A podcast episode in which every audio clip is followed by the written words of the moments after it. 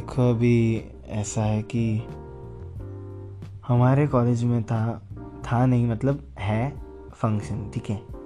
तो हम सब खाना खाने के लिए बैठे थे लंच टाइम में। तो लंच टाइम में बैठे थे खाना खाने के लिए, तो सोच रहे थे कि ग्रुप डे के दिन हम क्या मतलब पहन के आए, मतलब सारे जो हमारे ग्रुप के मेंबर्स हैं वो सेम दिखने चाहिए ना। सो दैट्स वाई चल रहा था, ये चर्चा चल रही थी सब। तो मेरा एक फ्रेंड बोलता है कि क्यों ना हम ऐसा करें कि टी शर्ट प्रिंट करवाने डालें, तो क्या है कि सब लोग सेम ही दिखेंगे ना। तो सब ने बोला हाँ अच्छा है, ठीक है चलो।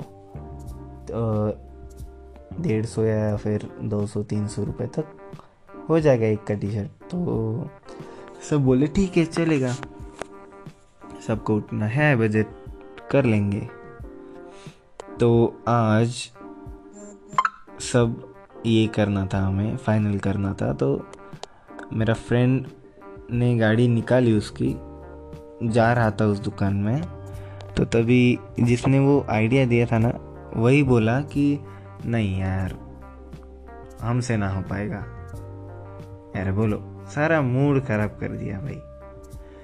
नहीं मतलब ऐसे मत करो ना यार, इतना मस्त था और वो फंक्शन भी, ठीक है इतने सालों के बाद कुछ फंक्शन कर रहे मिल करने के लिए मिल रहा था हमको, वो भी उसने सब प्लान चौपट कर दिया। फिर पूरा मूड ही ख़राब हो गया, वो नहीं है, फिर उसके वजह से दो तीन जन और नहीं आ रहे है ना। ख़त्म, बाय बाय टाटा, सब ऑफ हो गया मूड सबका।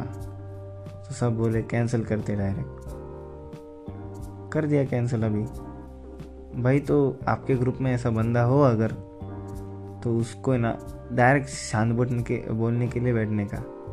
अगर भाई तेरी ये है तो तू बोल, नहीं तो चुप बैठ, ठीक है। तो मिलते हैं फिर, ठीक है, अगले स्टोरी के साथ, पॉडकास्ट के साथ। तो तब तक के लिए जय हिंद जय Bharat, love you all and and और क्या बोलूँ, मिलते रहिएगा है ना। चलो बाय।